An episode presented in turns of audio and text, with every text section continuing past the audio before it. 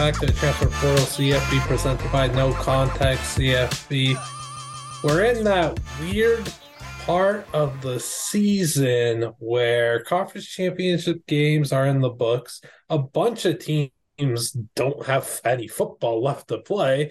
And then there's a bunch of bowl games that we're waiting for, unless you're Army or Navy, unless you play FCS football and you're still in the playoffs, unless D2, D3, but we're actually not talking about that today. Though I'm sorry to those out there that want us to talk about Mount Union and and North Central. We ain't doing that. The transfer portals here. That's big. The coaching carousel is wild. I mean, there are poaches left and right. Stuff is going down, Mr. Dillon. Yeah, the coaching carousel's been hard to follow, it feels like, just because there's so many reports and then things change, like everything with Deion Sanders and his staff and who's getting retained, who's not, who's going after what offensive coordinator and, and whatnot. So that has been a little hard to follow. It just seems like every season the coaching carousel gets a little bit different. There's different elements to it, different, uh, you know, um, moments where we have to be like, okay, this is something we have to get used to. Um, and I think Deion Sanders to Colorado and everything that's gone along with that is definitely novel.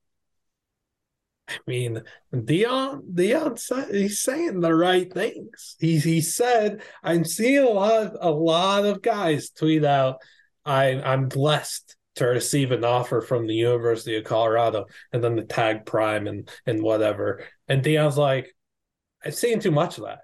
Why am I not seeing more of?" I'm committed to I'm blessed to commit to Deion in Colorado because that's going to happen ASAP, Deion Center, because these spots are going to fill up super quick and you're you're going to be left off the ride. Like these lines at Colorado, larger than the one at Space Mountain, man.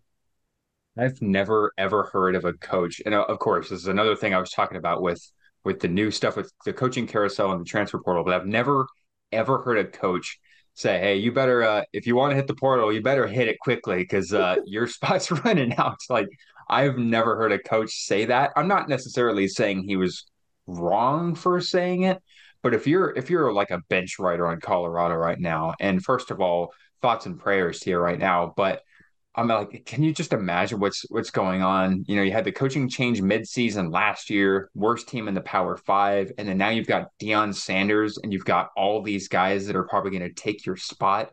Like, what a crazy last two weeks it's been in Boulder.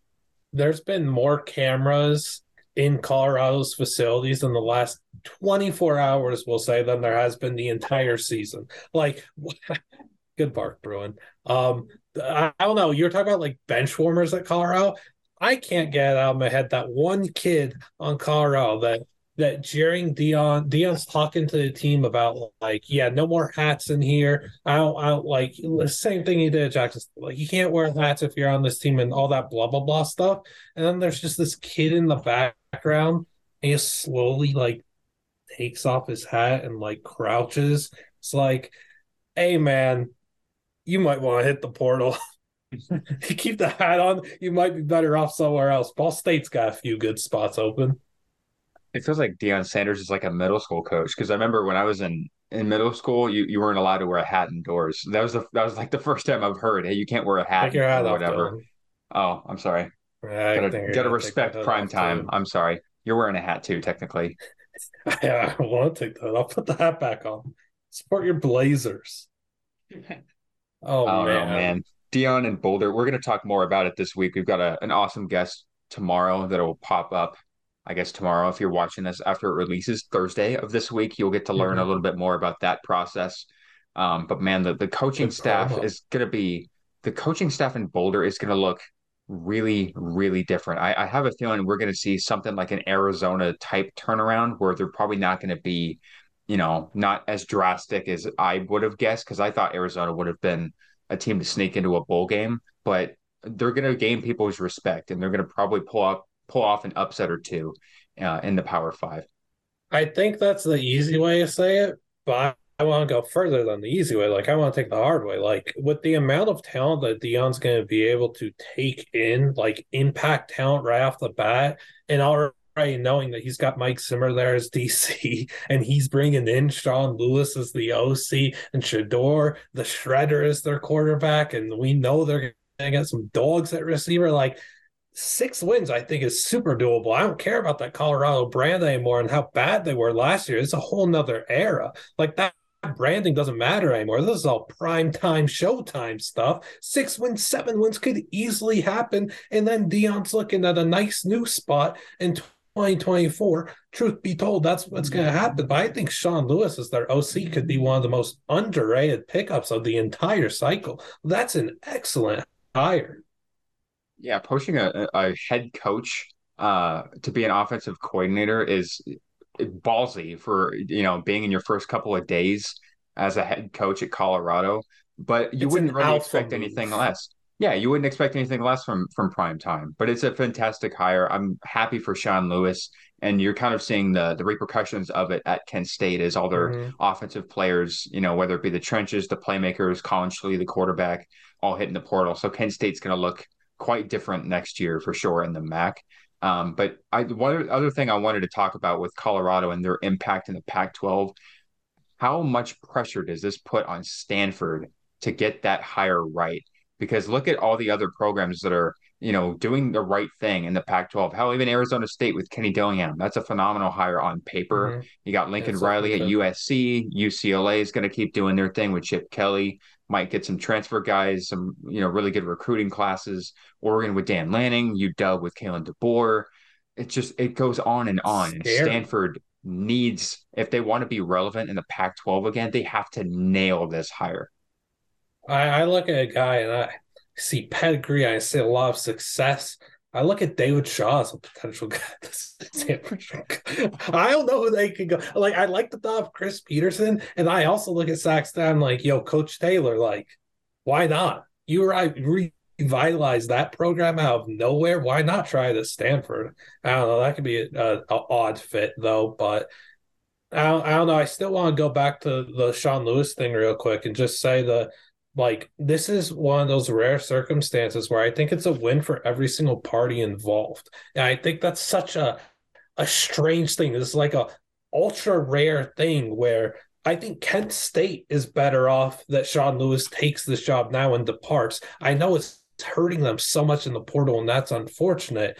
I, that hurts a lot. I get it. But I think Sean Lewis already had a foot out the door and was looking for his next plan. And let's say obviously he was, but let's say he stayed on staff as their head coach, you're looking at him already kind of thinking like I'm out of here after his 2023 season anyway. Like, where is the effort going to be there in the recruiting game? Is the effort going to be there in the portal this season? I don't know. So I like Kent State being able to basically start over a year ahead of when they actually should have been.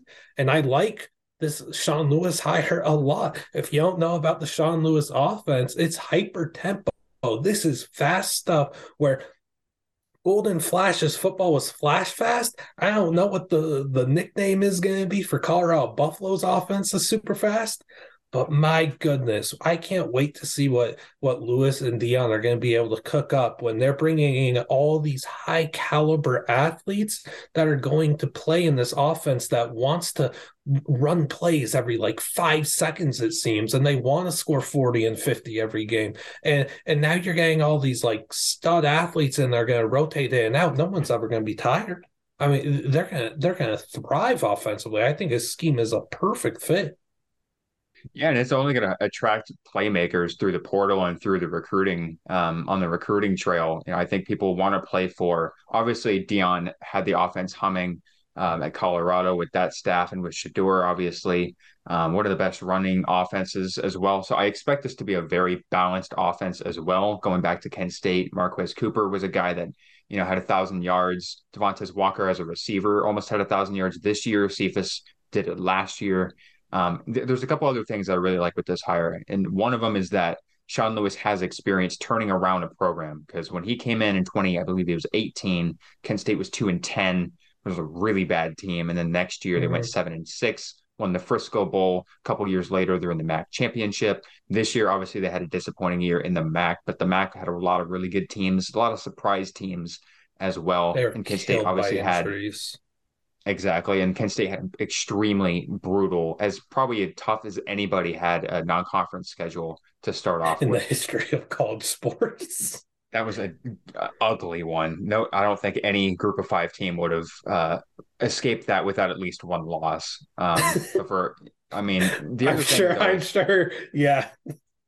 But but Kent State, you know, they they got a really good guy in in Lewis, you know, all those years ago because the Kent State program was in a really tough spot. But the thing, the other thing that's nice about Lewis is he's got a lot of experience for a guy who's only 36 years old. Mm-hmm. I mean, he mm-hmm. was the the offensive coordinator at Syracuse, so he's got that Power Five experience, which kind of seems to be a requisite um, for a lot of these coaching positions. A lot of people want that Power Five experience if you're a coordinator or head coach, and he's got it. Um, I, I, think he's a, a really, really good hire, and I expect Colorado to get you know, like I said with Arizona, they got a ton of playmakers in the portal last year. USC did the same thing. I think we could see, you know, that type of uh, attraction to this Colorado team uh, and offensive scheme that we're expecting to see. Mm-hmm. Like if I'm Dorian Singer, I'm heading there right now. I would have already committed on the spot. The second I got that offer, I would have done it. But you know, kind of shifting focus here, so we're not only talking about Deion and Sean Lewis. There were some other interesting moves in these last last few days. Like Scott Satterfield, dude. I I think Louisville comes away with the W there. No kidding. I mean, I know Satterfield had a lot of success at App State. Like I I I feel like that's kind of getting swept under the rug because of, you know, the college football is a very what have you done for me lately sort of mm-hmm. thing. And he was on the hot seat for a lot of that Louisville ten- tenure in the last couple of years. And for him to somehow get, and I would argue, a better job as Cincinnati goes into the Big job. 12, it is a better job. It's just baffling to me. And for Louisville, yeah, I think it's a win too. And look at all of the players that have been throwing Satterfield under the bus on social media. They're absolutely destroying him on social media, former players, current players it, it doesn't really give me a great feeling for Cincinnati heading into the Big 12. I know they're still going to attract talent. I know they're probably still going to get a couple transfers. Some guys might still return. They're probably still going to be a good team in the Big 12. Satterfield mm-hmm. would not have been my choice. Uh, I kind of felt like it was a little bit of a settle. I still think there's potential because we know what he did at App State. And there were times that Louisville was like, okay, maybe he's not a bad coach, but it just was never consistently there at the Power Five level. And in a conference like the Big 12, I think some of those issues that he had at Louisville with the inconsistencies, obviously they had injuries last year or this year, technically. It feels like we're in a new season already. Yeah, we are. Um, we are. And it just it feels like those issues that he had at Louisville and the ACC are going to be amplified in the Big 12 with Cincinnati. Like if you can't put up points as for a Cincinnati team that hasn't had necessarily an electric offense over the years, um, they're really going to struggle. It doesn't matter how good your defense is, in my opinion. If you're not putting up points with, you know, the Texas, the Kansas State, TCU's, you're going to struggle. Yeah, I mean, what what what have we said so long about Satterfield for like two, three years now at Louisville? That playbook doesn't fit. Like, okay, it fits on napkin, but like 80% of the napkin is still blank. That playbook is so slim. I don't know. I I guess I hate that hire. Uh, the thing that I I've been saying about this coaching carousel is there's not many teams swinging for the fences. There's a lot of teams trying to bunt for a hit. Why is one of them? I, yeah, I think Scott Satterfield is like you're trying to just lean in with two strikes and take a hit by pitch and that ump's going to ring you up for strike three. Like I think I just think that's a ridiculously bad hire. Uh, Alex Golesh was on the board. If you actually wanted a bright, young, innovative offensive mind, you should have called up the Russian Ginger because that dude's got a bright future. And that guy from from Russia's just to have to do his thing in South Florida, which is a tough, tough job. Uh, I think it's a great hire for South Florida. I don't know if it's to pan out because it's a very tough place to win, especially in this current like state of the the Florida programs. Right, it's to be tough hill to climb, but man, there's just I don't know. Like UNLV today with Odom was kind of a really took me by surprise. I thought I don't know. Tulsa's hire of Wilson was also just like, I, I don't know. I don't know what I even call that. Like, uh, you're up at bat like three times. The other team's got perfect game going, and you didn't swing your bat once. Yeah. I mean, going back to the Golesh South Florida one, I think that job becomes even tougher because of everybody that's coming into the American next year. Like I know South Florida wasn't it's they're not that far from you know where they were a couple years ago with Charlie Strong and and Taggart in those last couple years in like 2017 18 but it feels like it's been a long time since they've been competent decent watchable like yeah. this South Florida team has a long way Flowers? to go yeah and obviously you know UCF Cincinnati Houston they're out the door but there's a lot of people coming in as well so I, I don't know, man. In Florida, South Florida is not going to win in the state of Florida on the recruiting trail. I know Golesh did a great job with Tennessee on the recruiting trail, but you know, South Florida, they have a lot of programs to beat, like you said, um, you know, in the recruiting trail and in the transfer portal. Mm-hmm. Um, so I don't know. I like the hire for for South Florida, not so much for Golesh. Is, my takeaway on that. Yeah, yeah that's exactly he, where I am. Yeah, I think that might have been kind of just, hey, I got an offer here. Um, you know, I don't know how many more I'm going to get. Let's take it. Sort of. That's what my feel was, and I think he would have gotten plenty more looks. And who's to say he didn't get more looks? I don't know. I wasn't, you know, I don't have access to his phone records, but I just oh, think it was on. a settle for him. I'm not yeah, that kind I, of a journalist. I, I like I completely agree, and I think what the cycle has showed me is I'm a a lot higher on some of these coaches than other programs seem to be and i'm a whole lot lower on certain ones than these programs seem to be and it's much like the will levis debacle. We just ain't on the same page. I don't know what's going on. I i like Golesh man i don't know I, I hopefully he's able to to do well enough at south florida where he's able to use it as a stepping stone and get a better offer somewhere else like GJ Kinne too was was Texas State the move for him? Like I thought Tulsa, Tulsa, was a shoe in. Yeah. I thought that was a hundred percent guarantee. That's a perfect spot. These Tulsa kids probably ain't transferring if he's there. Like I know Braylon Braxton, he's back. That that's a plus for Mister Mister Wilson. But like, what can he's going to be able to do at Texas State really entices me because again, we were talking on our group chat and like I think that's a complete stepping stone. Like I don't see him there in 2025, I think as good as gone after 23 or 24. Well, the Sun Belt is another again like the um you know like the American. That's an improving conference, and it's going to keep getting better. And Texas State, I think it's going to take a lot for them to get out of the out of the cellar of the Sun Belt. Because when was the last time Texas State was was relevant? Like 15 years ago, something like that. Ooh, in my NCAA 14 dynasty. Oh, there you go. Yes, I mean, like, there's obviously potential to compete in the Sun Belt because it's one of those conferences you just don't really know. The state of Texas, you know, you can pull some guys. Um, but Kenny, I think, is a very good candidate to lead them out of the dweller. Uh, as I as I uh, like to say, I, I the rise that Kenny made in the last couple of years is so admirable because he was playing he was a Saskatchewan Rough Rider what was it six years ago? I think it was 2016 he was still in the CFL and he was at GASMU in 2017 that was his first coaching job. And now he's a, a FBS head coach just a few years later. So you know really impressive stuff for him. I know one thing that i have seen people talk about with Kinne is is his success a result of what Eric Morris did at Incarnate Word um, last season? And I don't know if I'd really say that because there were still a lot of new pieces on that Incarnate Word team. Um, and so, I mean, you still have to credit Eric Morris for what he did, but mm-hmm. I think Kenny did a phenomenal job in his year with Incarnate Word and is still doing a great job, as we'll get into later in the show because they're still in the playoffs.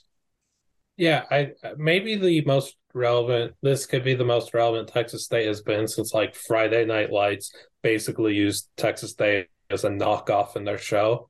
Uh, so yeah, I suppose that um, Georgia Tech again another team I felt like maybe they went up to bat with the they went up to bat uh, in the wrong batter's box. Maybe they're righty and went into the left-handed batter's batter's box. I I think he's like a fine hire and all, but it's like when you're hiring someone because you beat UNC and you got more competitive juice out of your team when he was the interim head coach. Like, go to like program A, B, C, D, E, uh, blah, blah, blah, all every time that there's an interim HC, like you seem to get more competitiveness and juice out of your team. Like that's just a common trend. It might be more worrisome if that doesn't happen. I just feel like you were so close at the finish line there to get Willie Fritz. What happened? Like uh, that, that would have been a, a, really solid hire. And I feel like if you weren't getting Fritz, Jamie Chadwell, like I thought that was a, a perfect marriage. Yeah, Trent Dilfer could have. Oh could boy! no, I know. I I I just think I kind of disagree with the Brent Key thing because I I do know that there is kind of the the trope of interim head coaches um, and players want to play for them, and also he's an alum. But we're yeah. talking about Georgia Tech here, and the fact that they went four and four with the games that they did on the road against Pitt. They played North Carolina. Like they had, and they played competent for about two and a half yeah. quarters against Georgia too. It just it looked like a Georgia Tech kind of team that we have not seen for a long time. And he understands the program, understands the conference, he understands the guys on that team. I, I think that's it. Might be a settled with some people, but I, I truly think that that's a good, you know, a really good hire for them. I wouldn't have expected Georgia Tech to probably make a really splashy hire. Like for I know it's an ACC program in Atlanta in a hotspot of talent. It just it didn't feel like a Georgia Tech thing to do to make a a splashy They're hire. So old school. Yeah, so I feel like this is kind of a safe one, brand, but a, yeah. a good one. I think it's going to take time for Georgia Tech to be a bowl team again. Maybe I'm wrong, um, but if they're if they're able to do some work in the transfer portal, um, then I think this could be a, a, competitive team again next year. Yeah, like I, think it's a fine hire. I, I I just think that they could have done better, and I mean that's okay. I think a lot of teams could have done better.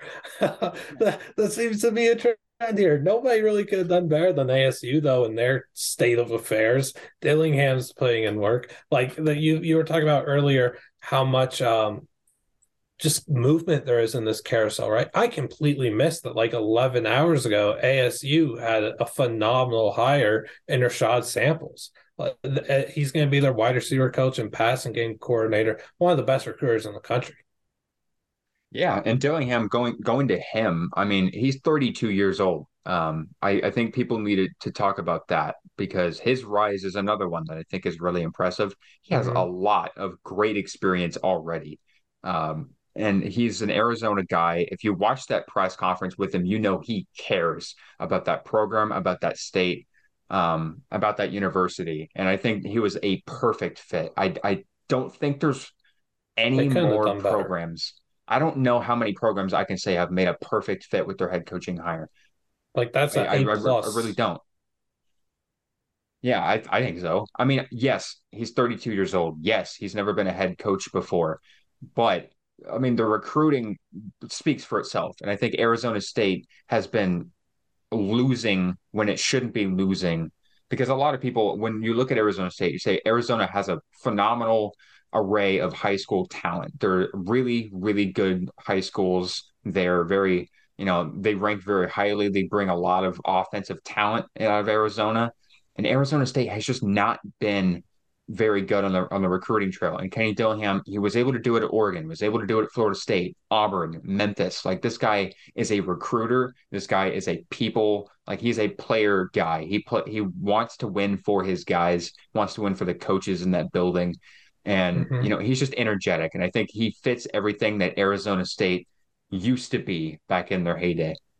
Yeah, and it's like again in their current state of affairs for them to it was going to be hard for them to pull off like a really good hire so mm-hmm. dude gang dillingham this is perfect you get someone that really like he, he's completely aware of the ncaa investigation and everything and the punishments he's like okay we'll brave the storm once that once that's through watch out because ASU is going to shoot up and it's showing. But these hires that he's making are incredible. They're going to recruit so well when these even maybe even when these sanctions are there, they're going to recruit very well. Dillingham, phenomenal hire. Um, I guess before we um, leave the coaching carousel talk, I don't know. We could figure out something like I feel like our favorite hires already been said though is the issue.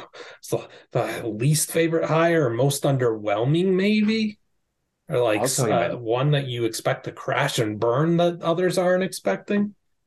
Coastal Carolina with Tim Oof. Beck was a awful move. It was an absolutely dreadful move. Yeah, and here's here's the reason that I think that they I think they were a team that should have made a splashy move because look at where they're probably going to be. They they might lose a lot of talent. Josiah Stewart already entered the portal. Grayson McCall might go to the draft. There's they still have some young talent. Jared Brown is going to be a phenomenal guy in years to come if he doesn't enter the portal. Hopefully, um, but this program is on the rise. It's going to keep being on the rise. This is a phenomenal program with a lot of talent, and they should have made a big hire to get people's attention. Tim Beck, the NC State offensive coordinator, Snore. does not move the needle at all. It doesn't. it doesn't fit the program. You got poked with the needle and just slept through it. Because like what what does he have to show for being an offensive coordinator in the Power Five? He was at NC State for what three years, something like that. They've never had a very uh highly always underwhelming. Yeah, never had a highly regarded offense, even with the talent that they've had they've had moments where like, hey, this is a this could be a really good offense, but that's always where it's been at NC State. Is it could be dreadful this year. It was the same thing at Texas when he was there. It, it just, I don't know, man. And I know so Texas had a lot of issues uh, when he was the OC there, but um, I don't know. He's never done anything to be a head coach to me, not yet, yeah. anyway. Um, Where would you? Have, what hire would you have made then? Uh, I mean, who's to say they didn't throw the bag at Chadwell? Because I, I really don't know if you could yeah. got could have gotten much better than Jamie Chadwell. I can't but, believe he left. Yeah, the Liberty one that that's another one. I mean, good for Liberty. I don't think it's great for Chadwell. No, um, it's such an odd move. I I like trying to think of who Coastal could have like made a splashy hire with. There's one name I can't get out of my head, and it's Cadillac Williams. Yeah. like I think Doesn't that would at all. I like he'd have to leave his beloved Auburn Tigers and everything, but dude, the young Cadillac Williams getting a head coaching job after what he did as an interim head coach, and yeah, the trope, everything, blah blah blah blah blah. Would have been really fun as Coastal's HC uh, uh, to try and keep them afloat. And I feel like I feel like yeah, Josiah Stewart good is gone because he's going to get Power Five offers after Power Five offers after Power Five offers, and he's got to put himself in the best spot possible to go in that you know late first round or or round two draft pick because he's capable of that, right?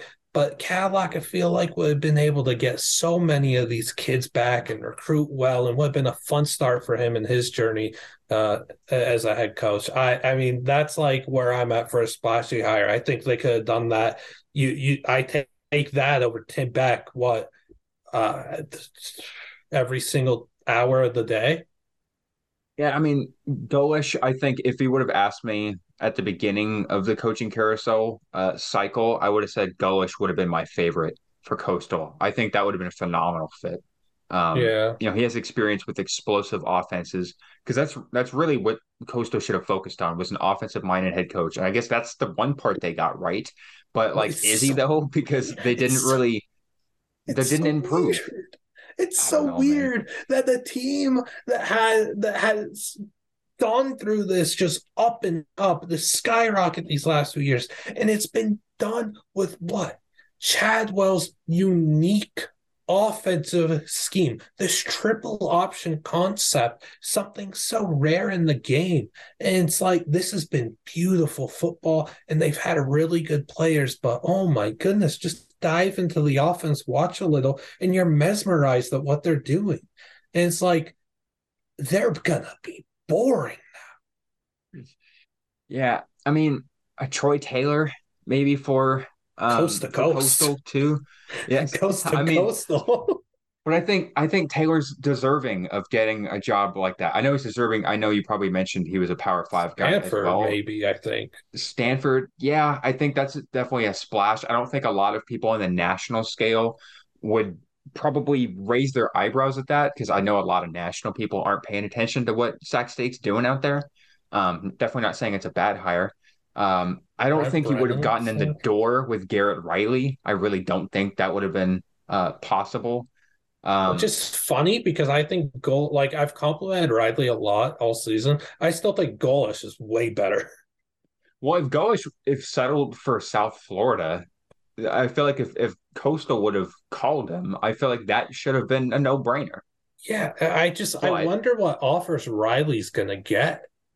oh, It's like I. I don't think he should have won the like I thought that was Golesh's award to win as the top assistant. I don't know. I don't know what some of these voters are watching or the blah blah blahs. I don't get it. To me, I I don't have an easy time putting one over the other because they were both special. I I will say I would give the slight edge to Riley just because I feel like nobody was giving TCU a chance to have the offensive season that they did. Of course, you and I we both Yeah. knew that they had talent galore, but I feel like TCU was not expected to be any well, regardless of college football playoff, but like a contender in the Big 12. Golesh to me was already kind of getting that hype, and Tennessee had a lot of hype speaking from experience, I hyped them up a lot this year. Mhm. Um, I was fully aware that Golesh was probably going to get Power Five offers after this season, and the fact that he settled for South Florida, and who's the, I don't know if he settled. I don't know, you know, I really don't know if if nobody called him. Um, but South Florida to me, uh, I feel like it's like one, he's one of those coaches that wants to help rebuild uh, a program. That's the enticing thing. You know, that's why some people committed to like Kansas a few years ago. Um, is like we want to help rebuild it and and be a part of the change. And maybe that was the pitch. Whereas you don't want to take over for you know a program that is just a couple pieces away or something like that. Mhm. South Florida is more than a couple pieces away, and I feel like Riley Riley shouldn't do what Golesh did. He should take a Power Five job that's open and needs an offensive minded guy to, you know, help right the ship, Yep. like Stanford. Oh, Garrett Riley and at Stanford? Are you kidding me? He wouldn't do it. Stanford wouldn't do it. Spencer Sanders at Stanford. People are starting to talk. Oh The Big man. 12 movement to Stanford. We'll we'll talk some transfer stuff now. This is gonna be messy. So, so stay stay afloat with us. Let's just talk some transfers. I don't know. I already throw out Spencer Sanders. Oh, we should have came prepared with that. We should have done like a game where I bring like five transfers to the table and you have to predict where they're go. I don't know. And then you do the same thing for me. We should have had that prepared. That's on me. Yeah, we to, to all those listening out there, we didn't prepare. This is completely for the vibes. This is completely just off the nog sort of stuff.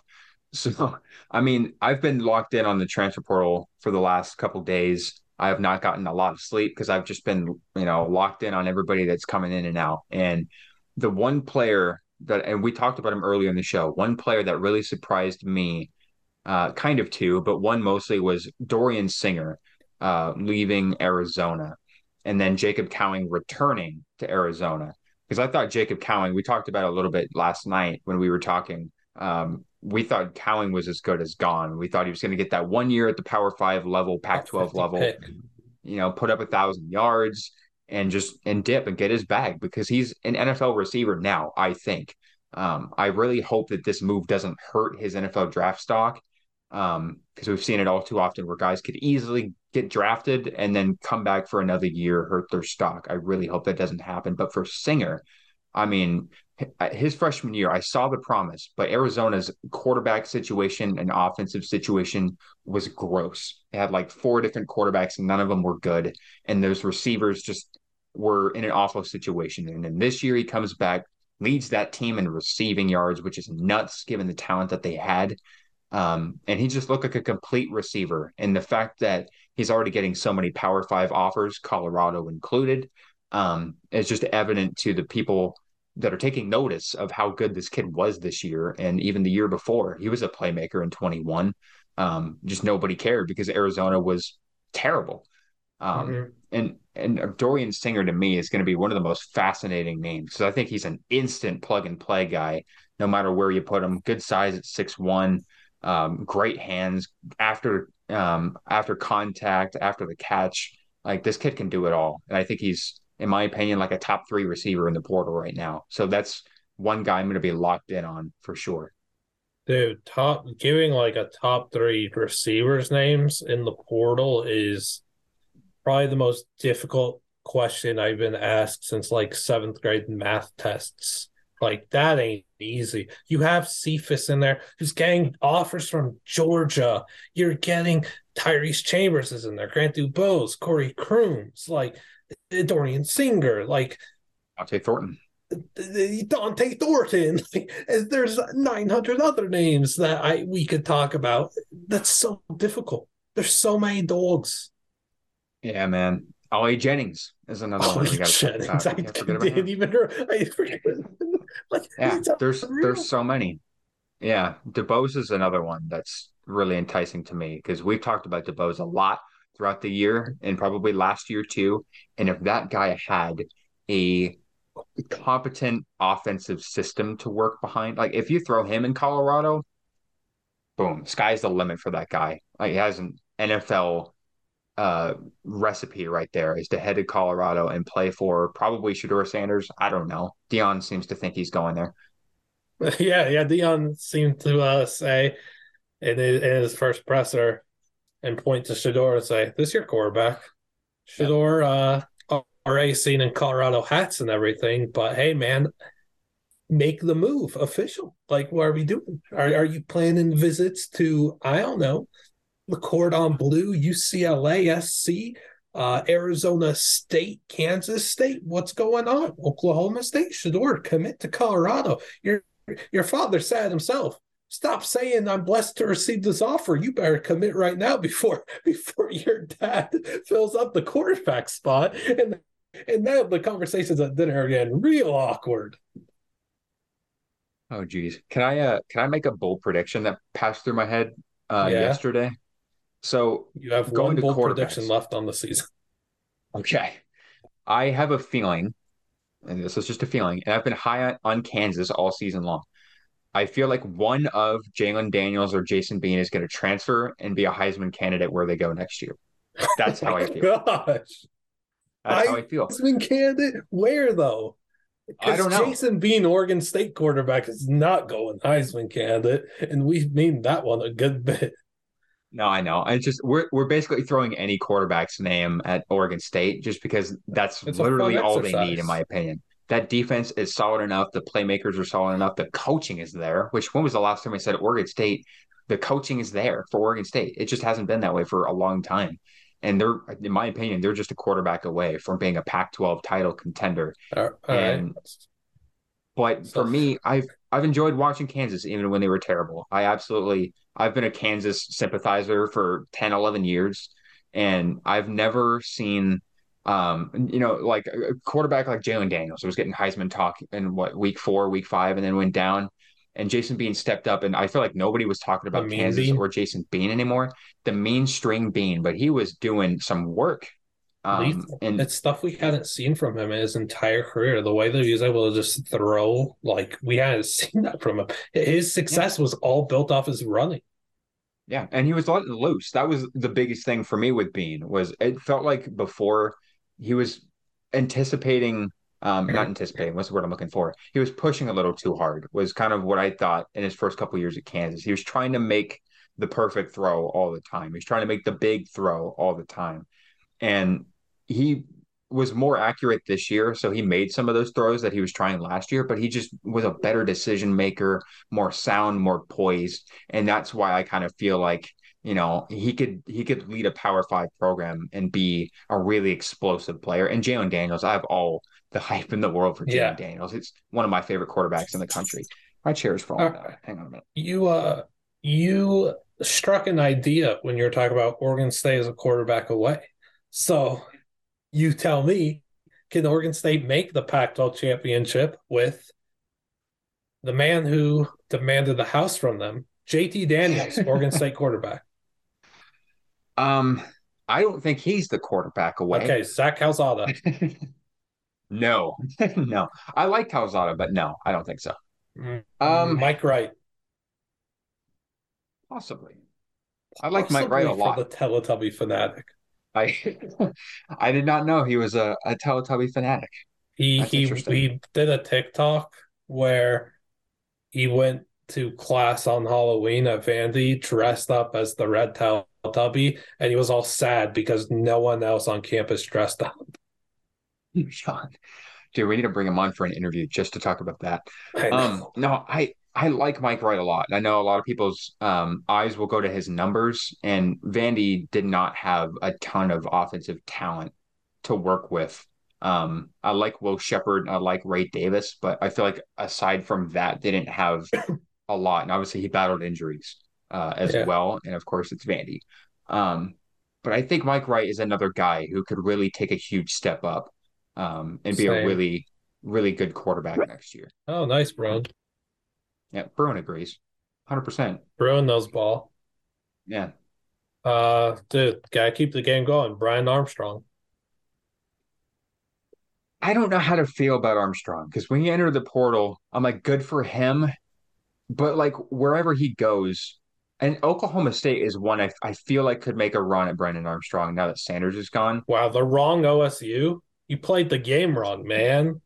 No, I know. I, I I don't know about Armstrong because he's just he had such an incredible year in 21 and such a bad year in 22. And it's not all his fault and it's not all his credit for 21 either.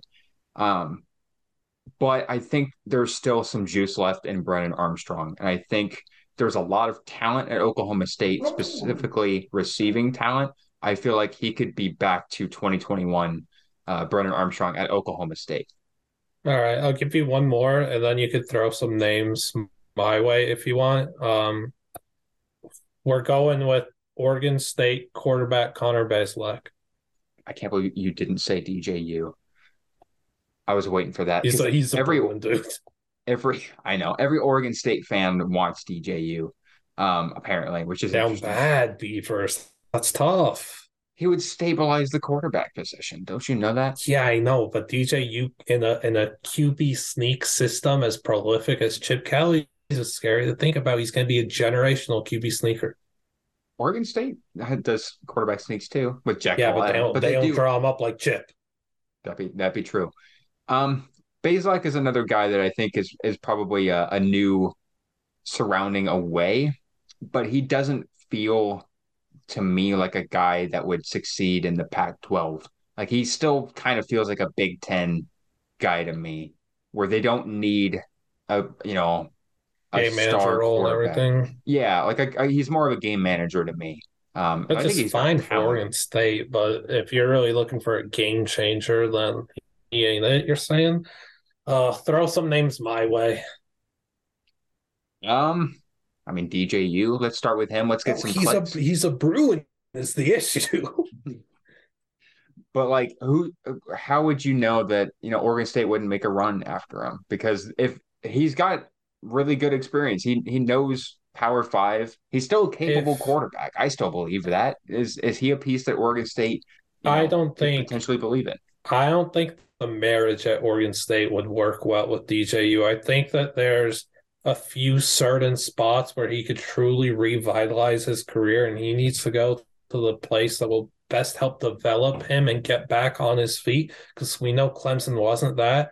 Like, I, it could be like delusion or anything, but I feel like Chip Kelly and UCLA is really one of those few spots where the marriage with DJ could really work. I think even dude, maybe TCU could work too for DJ. I think that that one just came out of right field. I don't know where that That's a- came from. That's an interesting one. Yeah, that just came off the dome, but I don't think it would work very well at Oregon State. I think that I think that Oregon State should be looking for someone a little more flashy and not not for someone that's truly a like DJ's kind of in the project realm of things right now. I think Oregon State needs a surefire dog at quarterback, and I don't think DJ would be that. How about Devin Leary? Devin Leary at Oregon State might be scary. if they could, if he could, if Devin Leary could bring a high quality receiver into the mix at Oregon State and they get an alpha one receiver, and now you're cooking with Leary, Damien Martinez, a high quality WR1 and that offensive line paired with a really strong defense and Jonathan Smith as the head coach, then that's frightening. Like this is just no ain't no other podcast gonna give you Pac-12 respect like we do. I don't know why. Pac-12 was a top two conference this year, and it might not have been two. Oregon State gets into the mix there, and it's, it's like that. Leary and a legit WR one at Oregon State might be crazy. Yeah, I don't know I mean, who you bring in, but like, there's Ali? a lot of transfer guys out there in, in the portal, man. There's a lot of them. I, I, I, I've said this already. I think there's only a couple pieces that Oregon State needs, and you know they've got some veteran receivers that are on the way out. Uh, Luke Musgrave, the tight end, is going to the draft, I believe. Oh, um, and so shoot. they'll need to need to add some pieces there. But Devin Leary, I got me, it. I, he's he's the top quarterback in the portal. You get Leary at Oregon State, and you bring over Texas A&M Commerce receiver Andrew Armstrong, six foot six beast, and that's frightening. That's the move dog. right there. Absolutely. I, I, think I think that's hundred percent what you do. Uh, you want to give any other names for Oregon State quarterback? Austin Reed. Austin, uh, I don't feel like it suits him well. I don't think that uh, system uh, yeah. would be his play. It's not. A, I think he's. It's not an more... air raid. I, I yeah. don't think it's in. You know, they're not in a position to be an air raid. Uh, that would tank Damien Martinez's stock incredibly. But he is a mobile quarterback to me. So I, I don't feel like he would need to be in an air raid pocket passer system to succeed. Hell, so just so much stuff kind of under center though. I don't think I don't know where Reed will play. Uh I think I would have told you Coastal's a potential spot until the Beck hire. Um I, I don't know. Like Slovis? Oklahoma State for Reed kind of makes sense. That's a bit of a fit there. I'm I really not sure what happened. Slovis at Oregon State. Uh, I don't think it moves the needle, but I don't think it moves the needle either. I don't think it moves the needle either. Like I'd rather, I don't know. Um, I still like the thought of Darius Wilson, but he still has football to play this week. He still can't enter the portal. He's still playing for William and Mary. Zoom, zoom. Um, I, I don't know. And Schuster brought this one up to another FCS guy, friend of the portal, Mark Gronowski. Yeah. Are we going to talk about FCS playoffs in the show at all? Eventually, the coaching and transfer stuff was just kind of so fun. I don't know. Like I know we have we've just, only been talking Oregon State quarterback world. we've talked about three teams. We've talked about Colorado, Oregon State, and Kansas. And ASU and ASU. So okay. yeah, we gotta we gotta diversify it a little bit. All right, let, let's just find let's do that thing where we just find spots for players then, because I thought that that was a kind of fun idea. I'll just give you one, and you let me know what you think, and then you give me one. I'll let you know that I think. Shunderrick Powell, where are you saying the North Alabama running back? I feel like, well, I shouldn't say I feel like I know for a fact that his size is probably going to turn some folks off which I hate. Five foot seven. I hate that he's he's going to get that against him, and he's an FCS guy. North Alabama didn't have a great year, but the the numbers that that guy put up were nuts. He absolutely shattered North Alabama records, and he was phenomenal all season long. I think he was like top three, top five in the FCS in rushing, and they have a lot of amazing running backs uh, in the FCS. With that said, I feel like he deserves to be at a school who focuses on the run game because he's not mm-hmm. so much a threat out of the backfield. So I feel like he's got to be a guy um, who has a stout offensive line and he can run between the tackles or outside because he can definitely do both. I still feel like Coastal needs a oh really oh good gosh. running back. And I feel like NC State has kind of that you know, back and forth, uh, balanced offensive attack that Tim Beck's probably going to bring there. So maybe Coastal is a good one. Um, Liberty, Liberty's with, a good one too. With Coastal, I think of Braden Bennett because he was out all year. If he comes back as healthy, then they've got their dude at running back. Yeah. Um, is Mitchell going to? Is Keaton Mitchell going to the draft? I don't know, but one thing I wanted to do after this, after we threw a few players around, was throw out some players that we want to see in the portal, and he's one of them. Yeah. But uh, I mean, if yeah, if he goes to the portal or the draft, I don't remember if he's uh if he's eligible. Actually, that's one thing I he figure out. is eligible. I believe he's a redshirt sophomore. Okay. Um, yeah, East Carolina could be one. Uh, Boise State could be another one because I think Holani is uh Ashton Graduating. Chauncey is going to be real good. The true freshman. Powell's real good too. I don't know. I think a Uh, really good group of five team um is probably the correct answer. Um, I just want to see him thrive and get touches because he deserves it. Yeah, all man, trying to find a spot for him is tough, but like UTSA maybe. They didn't really have a true RB1 this year. There were injuries, and I I didn't feel like they truly had a top dog at running back. I feel like he'd fit in nicely. I definitely think so. Um, let me kick one to you. Um, how about the coldest? What do you think the coldest The Crawford coldest to ever do it. Uh, Yeah. the coldest That's actually ever not his middle it. name. It is now. I mean, I don't know. Um, I feel like I feel like he'll go SEC. I mean, we know he was an LSU dude at one point, but Mhm. I really don't know much about the coldest to truly give a fair thought here. I'll just say Ole Miss. He was the most hyped three star guy ever. Because, Yeah, like, I mean, with a name like that, and he was he uh, was really a, a talented receiver coming out of high school. So the fact that he was a three star really surprised me. Um, but I I I think I heard about you him more than Travis Hunter. yeah, for real. Um, Oh I don't know. I gosh, the coldest bio just says WR at University of question mark. dude, there's so many kids that have exactly that. It's position at University of question marks, and it's like be original, would you? Um, know. I, I feel like This sounds cool, Pac-12. I guess. feel like Pac-12 is is calling the coldest name. I feel like maybe ASU. I don't know why. I th I mean, ASU is going to need a fun WR1. Or maybe the Sun Belt. Go to go to ULL. Go back home. Ish. He's from Louisiana. Don't go there. Don't go there if you're a receiver. I feel like I feel like we could get I know he's not as highly touted as he was, but for you college hoops guys out there, I feel like he's like an Emoni Bates sort of thing where he could be like at a really good program, uh do nothing and then go to like Eastern Michigan. Like I feel like that's what's gonna happen with the coldest. And Emoni's doing work at Eastern Michigan last I checked, but I don't know. Sometimes he's taking like 26 shots a game. I mean, what else do they have? But anyway, Uh, Noah Farrakhan? I I will fully be transparent. I don't watch Eastern Michigan. Noah So Farrakhan is dope. Um, I'll give you a receiver then. I'll give you a receiver as well. Dont'e Thornton. Maryland. I feel like he goes home. I feel like he goes I, home. I like that. Yeah, I I felt that as soon as he hit the portal, and I was told before he actually entered the portal that he was probably. I was told during the season he was probably going to be a guy that goes to the portal. Same with Seven, um, Seven McGee. So I I know he's got strong ties to Maryland. Um, put up a lot of numbers in high school in Maryland.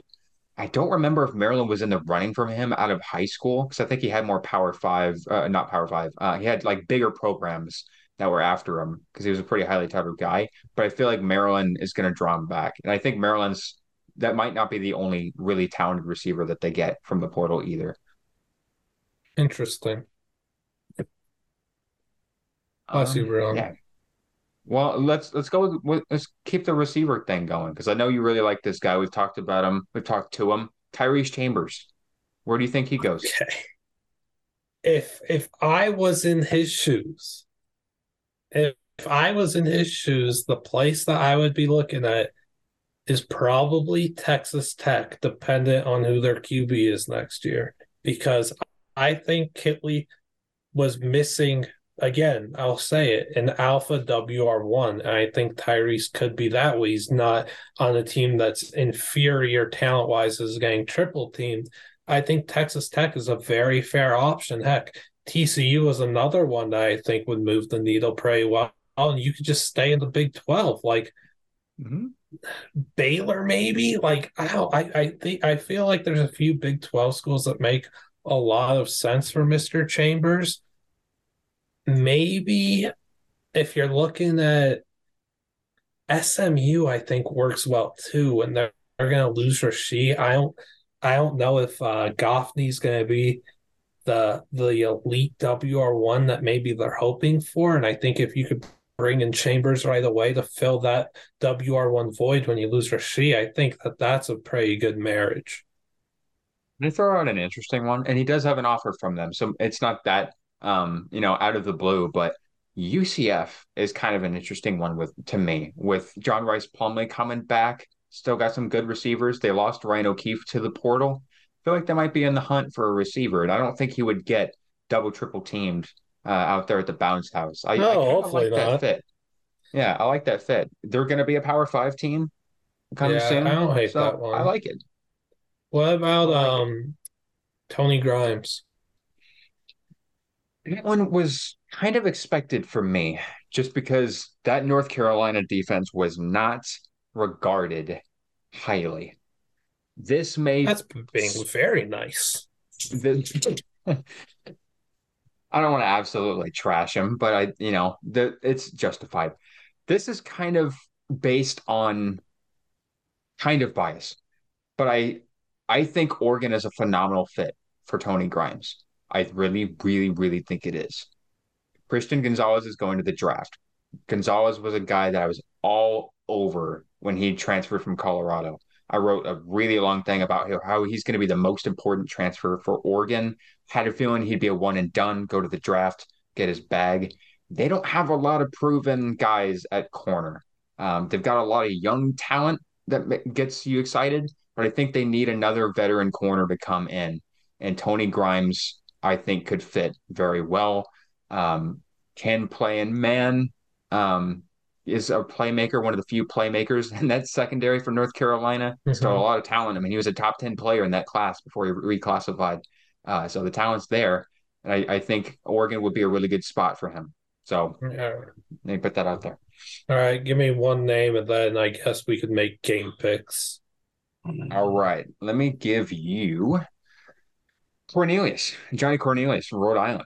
That dude, oh if you guys don't know about this guy, he's getting every offer imaginable. Like he might be the hottest name in the portal right now. So yeah, so I know he has like offers from everywhere. Oh man, let me figure this out. Um let me see. Three ten. I want to see. I just want to look at some of his offers. Um Oregon could be in play there too because their entire offensive line is graduating. That's fair. Of course, you give a they did offer Oregon dude. Um, I love seeing Northeast FCS dudes though up there in the Northeast. I'm saying, not the conference.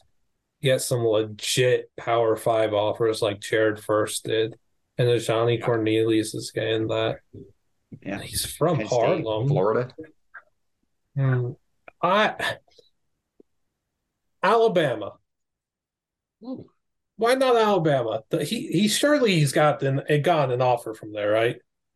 Doesn't look like it yet. But okay, I speak it into existence because we're seeing some Alabama guys leave for the portal and stuff. Why not? I think Alabama could use some help on the offensive line, especially after this year. Bryce was running for his life. He was getting hurt. That wasn't fun.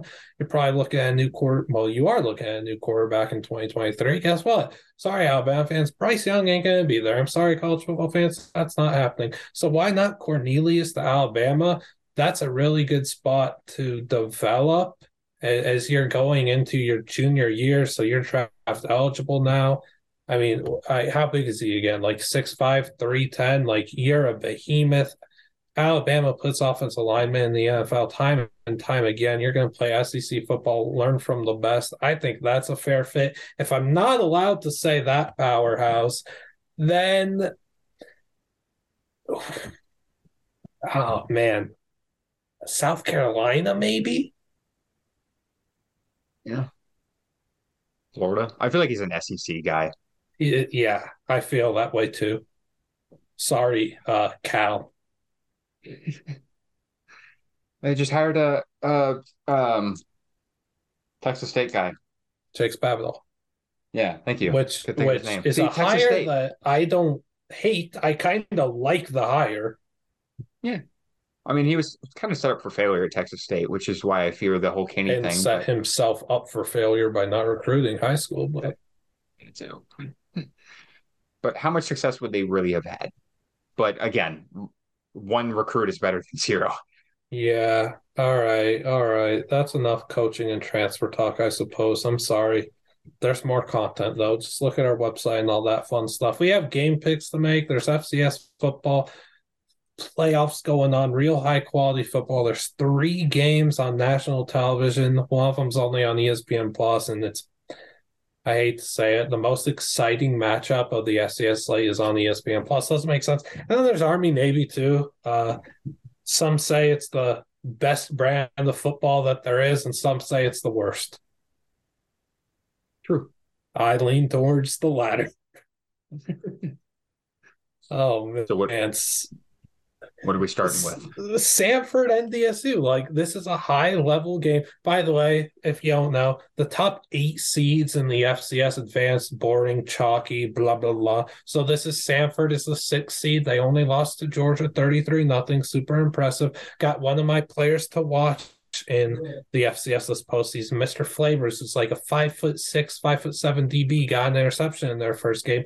They're playing mighty NDSU, who should beat Arizona if it weren't for coaching failures at the end and in that fourth quarter. And uh, yeah, blew their double digit lead to South Dakota State. South Dakota State's elite. And yeah, it's Samford NDSU. This is a slobber knocker on Friday. Yeah, that that Arizona game still befuddles me because that was the first time in college football history that a Power Five team upset an FCS team. It's got to be, but uh, good for Arizona. Good for Mr. Fisch. Anywho, um, the performance that North Dakota State had last week was beyond impressive. Um, they ran the hell out of the ball. And Samford has been extremely vulnerable against the run. They got torn up by Southeast Louisiana, gave up almost 400 yards in that game as well.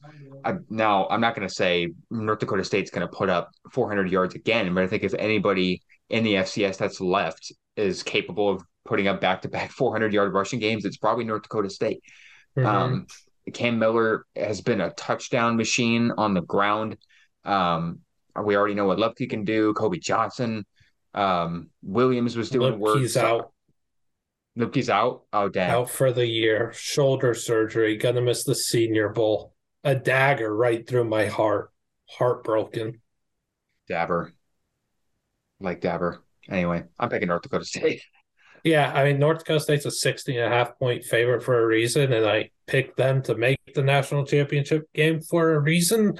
Uh, I think Matt Entz is just, he, he's such a stellar coach, and I don't think NDSU could have a much better coach than they have with him. The offensive line play, they're just going to move you out the way. It, it's great, though it's very interesting with how well Samford handled themselves against the SEC trenches against Georgia only losing 33 nothing to Georgia is super, super impressive. Yeah, they didn't score a point. What their defense was able to do is crazy, though. So I'm very eager to see how their front seven handles this NDSU offensive line. That them and South Coast, they have the best offensive line play in the country. So that's going to be interesting. Cody Mauch, my ginger brother, friend of the portal dude is as good as advertised, if not better. Our very own Andrew Wilson was out there for their game last week and just couldn't have been more impressed with Mauch. He's the best run blocking tackle in the draft class. It's gonna be a fun game. Make sure to watch that ESPN two on on Friday.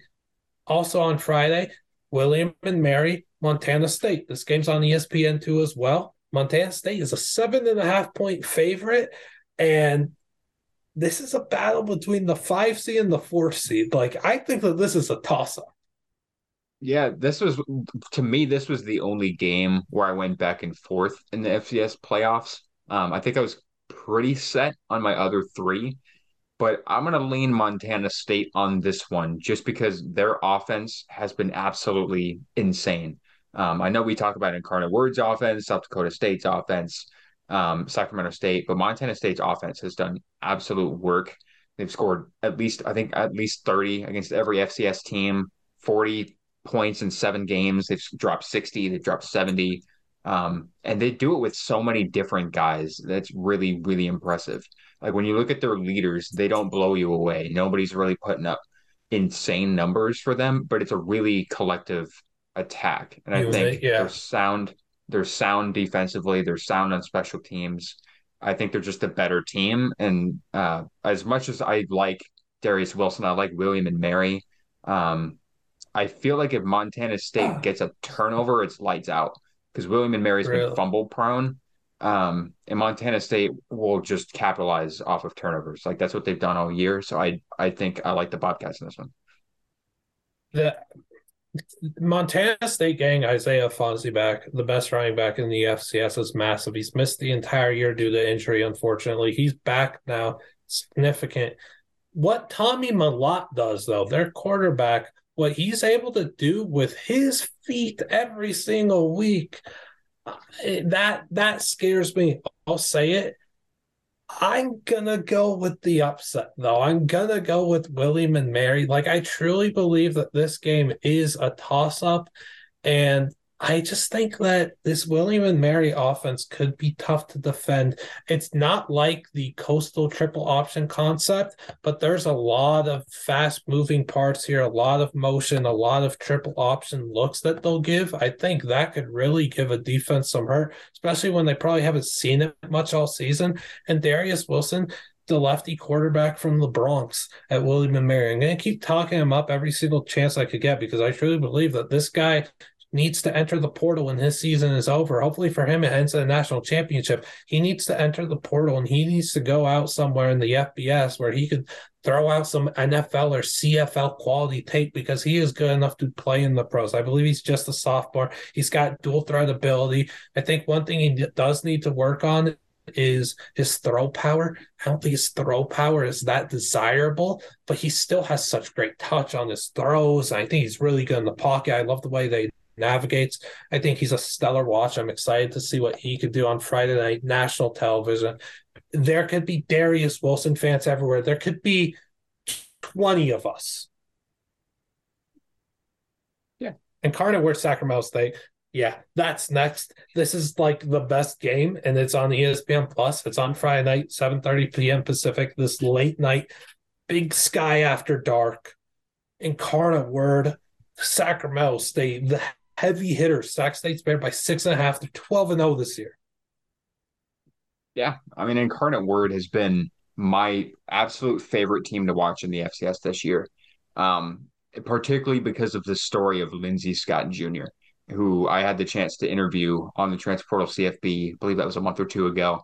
Um, if you don't know about this guy, learn about him because this kid is an absolute star he is in his, I believe, seventh season at his six oh, different schools. in his duffel bag. Oh, he's doing. I mean, fifty-five touchdown passes. Are you kidding me? He is doing some crazy things out there. But yeah, he started his college career back in 2016 at LSU. Also spent time at Independence, um, or sorry, not Independence, East Mississippi uh, Community College. Won a Natty there. Um, was at no Missouri was at Nicholls, now is at Incarnate Word, and is just doing unbelievable things. And I'm sure you guys saw what Lindsey Scott Jr. did on Saturday, where he's a fadeaway th- touchdown. It reminded me of when Aaron Rodgers was getting dragged down and threw a touchdown against the Jaguars, and just an insane spot. The receiving corps for Incarnate Word is unbelievable. I feel like if anybody's going to take down Sacramento State, this is the team to do it. I like Incarnate Word on the road. Yeah, I also like Incarnate Word. And Drew Drewster and I, somehow, some way, the night before we did our FCS playoff prediction video, he DMs me. He's like, dude, there's no way you're like, we're to have even close to the same brackets. Like, we had the same final four. It was all so similar. We both had Incarnate Word again here.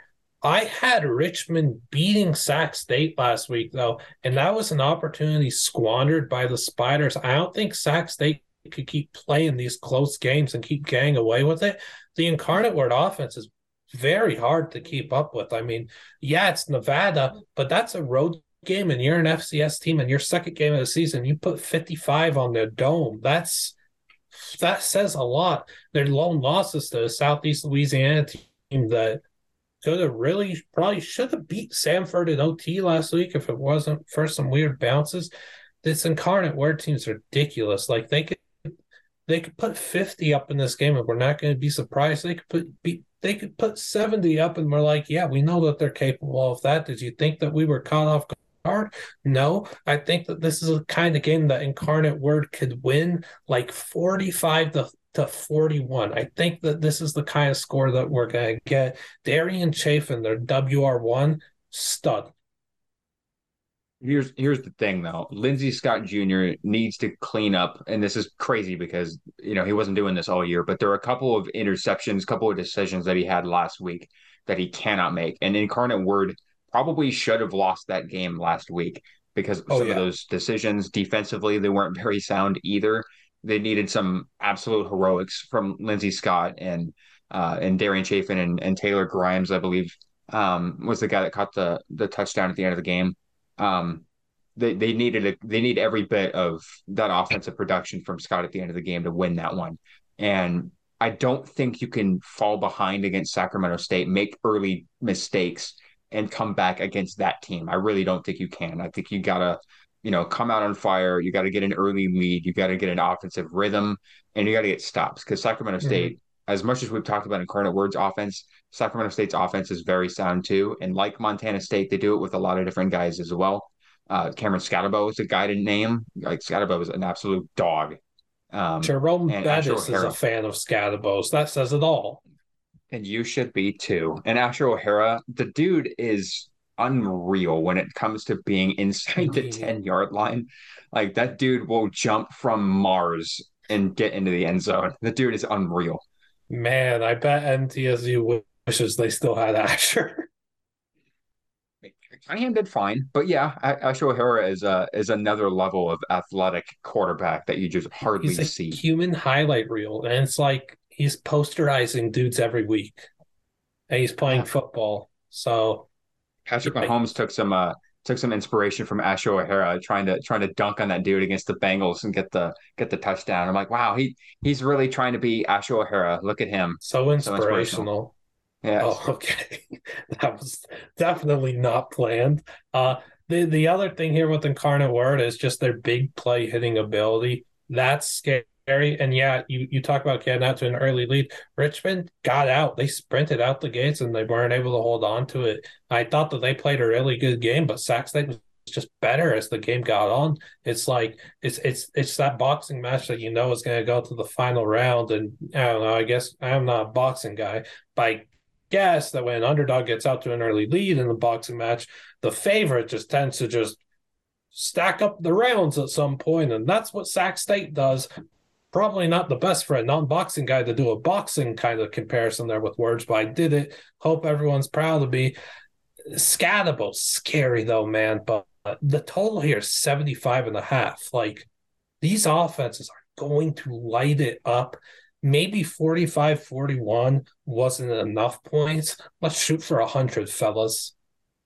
Yeah, this, this, easy, I'm not going to say easily, but this could be one of those scores that actually like makes ESPN Breaks and Sports Center.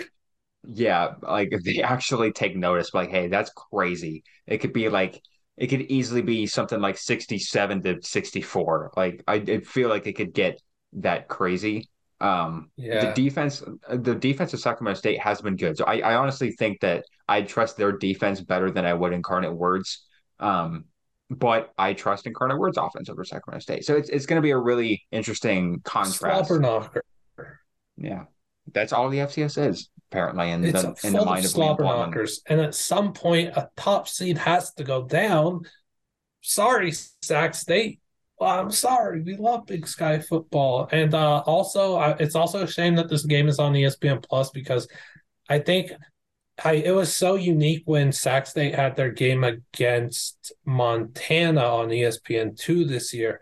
And the environment was electric. I believe that was the first ever sellout at Sac State. Like this program has been in the dumps, and they're up here at the pinnacle now. And that was like a sellout, and they were rushing the field after. And I just wish that a playoff game at Sac State could have got national attention on that Friday night. And I mean, the environment would have been extraordinary to see on ESPN two, uh, or ESPN or ESPNU or whatever news or the Ocho. Like that's what that's why FCS football doesn't get so much respect because it's not national TV enough, and environments like this are going to be showcased on the Plus. That's sad. And you know what ESPN's playing on Friday night is Lakers 76ers and Bucks Mavericks. Like, who cares about the NBA, man? Give me Lindsey Scott Jr. And Asher O'Hara. Give me Darion Chafin and Cameron Skattebo. Come on, man. What are we doing out here? Who wants Giannis and Luka? Who wants LeBron and Embiid? I couldn't tell you one player on any of those four teams, but I could tell you about Ladarius Wilson and Latommy Mellott and Lindsey Scott Jr. Like these guys are dogs and they need the stage. Uh, Saturday though, there's one FCS game. It's very odd how they went with a three-one split. Maybe it's because of Heisman stuff, but it's also like, yo, maybe you should have just taken one of these games and put it on the Saturday for a double header. And that way they're all on national TV. I guess it's not smart though. I guess we're not marketing geniuses. This is undefeated Holy Cross, who's un- they beat Buffalo, many might recall, off the Holy Hail Mary. And you have 11 1 South Dakota State, who, if it were not for a barrage of injuries, would have beat Iowa. Yeah, I mean, I think it's it's really hard to pick against South Dakota State given the way that they're playing on both sides of the ball right now. I mean, defensively, you're not going to find um, any better defense really outside of Jackson, Mississippi. Um, I like South Dakota State in this one. However, I do think Holy Cross will probably keep it close early, and then I think South Dakota State will probably run away with it later in the second half. But yeah, don't sleep on this Holy Cross team because that is a damn good team. Yeah, I think that Matthew Sluka is a really good quarterback. I think that this game could be close because South Dakota State will tends look, South Dakota State and North Dakota State this year have just tended to play a bit closer than maybe some games should have suggested. So I could see that happening again. But like I love South Dakota State. I, I, they still don't have Adam Bock at linebacker. I'm not sure if he's going to play this week or not, but that's NFL linebacker without a doubt. They have a nasty front seven on defense, a really good secondary. The Janke twins at receiver. Isaiah Davis is a top two running back in the country. Gronowski's a stud. Tucker Kraft that that tight end is finally healthy and balling out. Like this is just a team that has too many dudes, and it's. I mean, hey, the seven to three Iowa result where there wasn't a touchdown in the game, could South Dakota State could have maybe legit competed in the Big Ten West this year and like put up a fight and maybe got to Indy and played in the Big Ten championship, knowing how that garbage division went. Like I think South Dakota State just has so many high level FBS players at a FCS school, and that's kind of what people are used to with North Dakota State, but I, I like South Dakota State. I'll give like a a 30 a 31 to 16 kind of score. I think I think that's still very respectable for Holy Cross. I know it's not what their offense wants, but I, I feel like with South Dakota State's ball control and, and just run game that they don't want Holy Cross to have the ball very much. And when they do, I think it's gonna be tough to move on them on the jack. So 31 16, I'll go with. One thing that I think will be a really important X factor is how South Dakota State will go about containing Matthew Sluka because the guy's a quarterback and he rushed for over a thousand yards. And mm-hmm. I don't hmm. really think South. I might be wrong in this, but I don't really think South Dakota State has really played a dual Aside threat from quarterback. Like NDSU. Yeah, but Cam Miller didn't even run in that game. He was I think he ran like eight they times would, in that game. They would. I, I'm blanking on the backup quarterback's name on NDSU. I don't know why I can't think of his name, but he he came in a decent bit in that game to run the ball, and they played it a little too cute when the NDSU was up double digits, and the backup came in I don't I don't know why I can't think of his name, but he came in and like everyone's expecting run and like called a pass and he threw a pick inside the 15 oh, and like momentum uh, completely shifted. Yeah, Payton. I don't remember. Okay, yes. Yes. Yeah. But yeah, I mean, Sluka has been consistently running against essentially everybody in the country. Um, you know, there have been a number of games where he's gone well over 100. I, the Fordham game, I know he was running on them like crazy when that game went to overtime. He was going off. So Sluka's athleticism is going to be a huge X factor in this game. And again, we've talked about how much talent there is in production there is on South Dakota State's team, but Sluka has been a guy who can kind of not single handedly do it because they have a lot of talented receivers.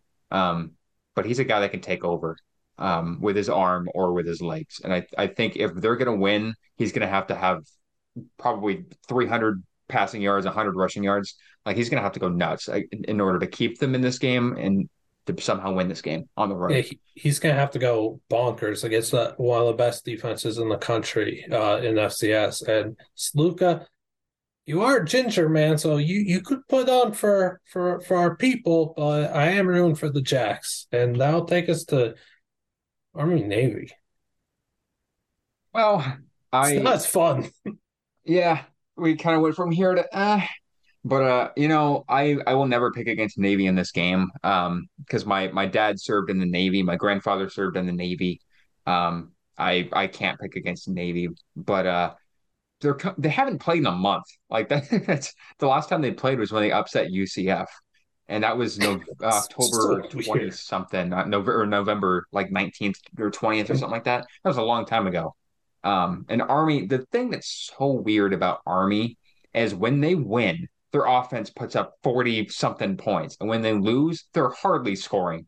So I think there's kind of a kind of a keys to the game there. Hey, if you're Army and you want to win this game, score some points. It'll do you some good. And if you don't, you don't have the defense apparently to do it. They've they've been in really close, low scoring games that they just don't win. Like the I think it was against Troy. Um, they just yes, they just can't win if they, they don't score. It. I'm yeah. on the upset field. They blew it.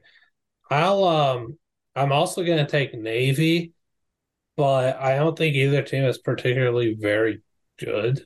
And um, yeah. I'm going to pick Navy because uh, while I might not be a space guy, I thought that their uniforms for this game are pretty interesting, and the helmets with the astronaut are pretty cool. And that's why I could give you all the FCS insight I wish, but this is the insight that you're getting from me for Army Navy it's just it's it's not my favorite brand of football watching. Like I, I i don't know. I like watching you know the fourth quarter of this game when it's close and everything but like and i will yeah of course i'll watch it with sound and everything but it's like this just this game doesn't move the needle for me. I'm sorry. I know haters are gonna hate for that because this is like America's game and everything. Give me Navy because they have an astronaut on their helmet, and give me a true American score of like we were Americans were so many Americans were acting like they like the World Cup so much, like they don't like soccer at any other point in your life, but you like it now. So give us a World Cup score of six to three. You know my uh I showed my dad that, that much in soccer.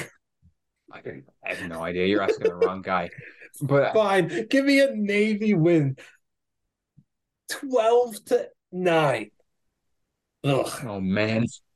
Um. Well, you know what? It's funny. I showed my dad the uh the Navy uniforms for this week, and he's like, "Why are they space related for the Navy?" And I was like, "I don't," know, because my my dad, when he was in the Navy, he was on a ship out on the sea all the time. And so, like the space thing didn't make a lot of sense to it. T- turns out the Navy actually does quite a bit of space research, so it kind of makes oh, sense word? more more than I thought. Yeah, I, I, had no idea. I had, I had, to look into it, but they do. Yeah, they do uh, some work with the space stuff. So that's that's cool. It, it's not totally out of this world. Uh, Go Navy, beat space. Oh gosh, I didn't even realize you made that joke. Oof we can get in Drewster on the pod. We had to we had to deliver at least one pun. We not take the under. Yeah, man. They're gonna take they're gonna the go under, over. I swear it? to God, they're gonna go. I swear they're gonna they're gonna go over. I swear to you, like they're 32 due. and a half. which is crazy. So probably not. wow, my 12-9 score doesn't look so good if the game is going over. Yeah, a 1916 kind of Steelers Falcons. That came in my mind too, but I I just wanted less points. There's so much good college basketball on that Saturday. It's pretty frightening. I feel like this is like a like a two point conversion off kind of game. It's like a two overtime, oh three overtime. Gosh, game. it's a good time to end this. Unless wait, it was fun. We got no, we gotta go back. We gotta do one more each. Um Ali Jennings. What is it? Well, hang on. You got some breaking news. Hang on a minute. Jim Leonhard not returning to Wisconsin following the bowl game. What? Yeah, breaking news, y'all. Anywho, Josiah Stewart got I... an offer from Virginia Tech. Oh, Dorian Singer got an offer from Oregon. Please make it happen, Dan Lanning. Wait, anyway, that's sorry. Wait, no, the Jim Leonhard thing's crazy. I would have I would have thought he's just going to be a lifer there at this point, but I mean, not. Wait. Anyhow, who did you say? well, I, I uh, Jim, Jim Leonhard, like that. Jeez, if I'm Cincy, I wish I waited a little longer and heard this news. Oh yeah, no kidding. There's a lot of program. I, I'm maybe Leonhard just makes a jump to DC in the NFL, but we're a college football podcast, so thinking of where he could go in the college football world is kind of fun. Mm. Yeah. Um, I think the offer, one of the offers that Ali Jennings got yesterday, really stuck in my head. Washington State. That's what Andrew keeps saying. Incredible. Oh, has he? Okay. Yeah. I have fully immersed myself with the Andrewster state of mind, apparently. Clear. Um, no, I mean the Colorado one's enticing. You you said Duke in your article. I like that a lot too. Mississippi State's an interesting one. That was his first offer, or at least the first one he posted. Um, I don't know, man. The Washington State one was really interesting because I, I, I, think, think the wide good. receivers, the receivers were a little more underwhelming than I was anticipating they were going to be.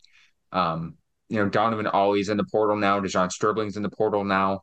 Um, they're in they're in need of some receivers. I think Ali Jennings is a great fit, and he should be a wide receiver one right away. I I, I really like that fit a lot. I thought about writing it there, but I was thinking maybe West Virginia. He's a Virginia kid. He went to West Virginia. Mm-hmm. They went to Old Dominion. Maybe he's just going to stay around there. I I know it's Duke that I picked and everything, but least regionally, it's kind of close. But if he went to Wazoo, I'd be thrilled for him. All right, you I give mean, me one name. I don't know if the regional thing is as Something, big yeah. of a of a factor as it used to be. Um, be. but it it still still kind of makes sense. I totally get it. Um, what we've talked about Coastal a bunch, so let's let's finish with some Coastal. Josiah, Josiah Stewart. Uh, you want me to pick where Josiah Stewart's going to end up, and I say Wait, what was the offer? He's got Virginia Tech. Yeah, that was one I just saw. He is he's from the same high school as Isaiah Likely Everett.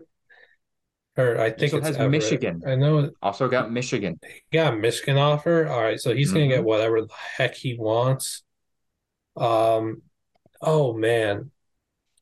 I that you get with him and Cornelius, you gave me ones that I actually need to think so hard to figure out where they could go. So give me a second while I it quickly analyze on the fly what the best spot for Josiah Stewart could be. If he got Michigan, he got Virginia Tech.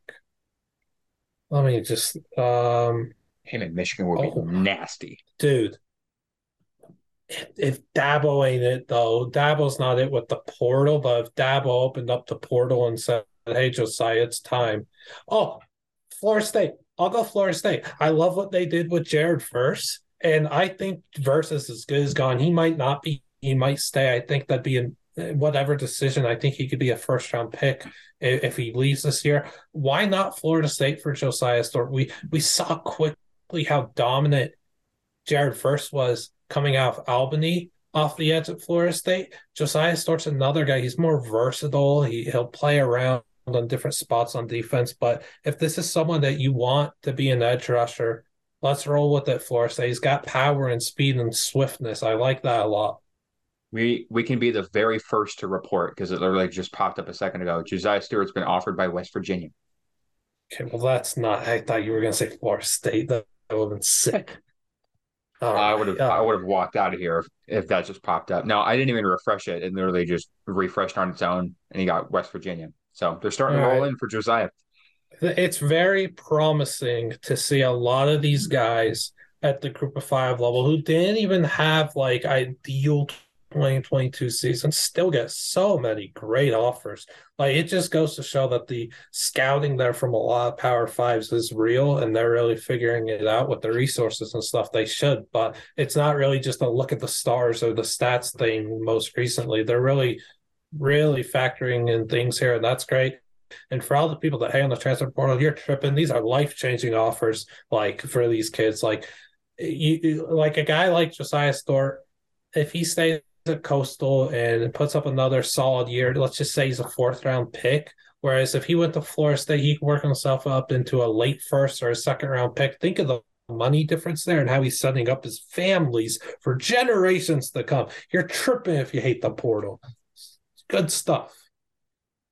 Yeah, man. We're doing workout here, y'all. What do we have now? Eight million followers in the last.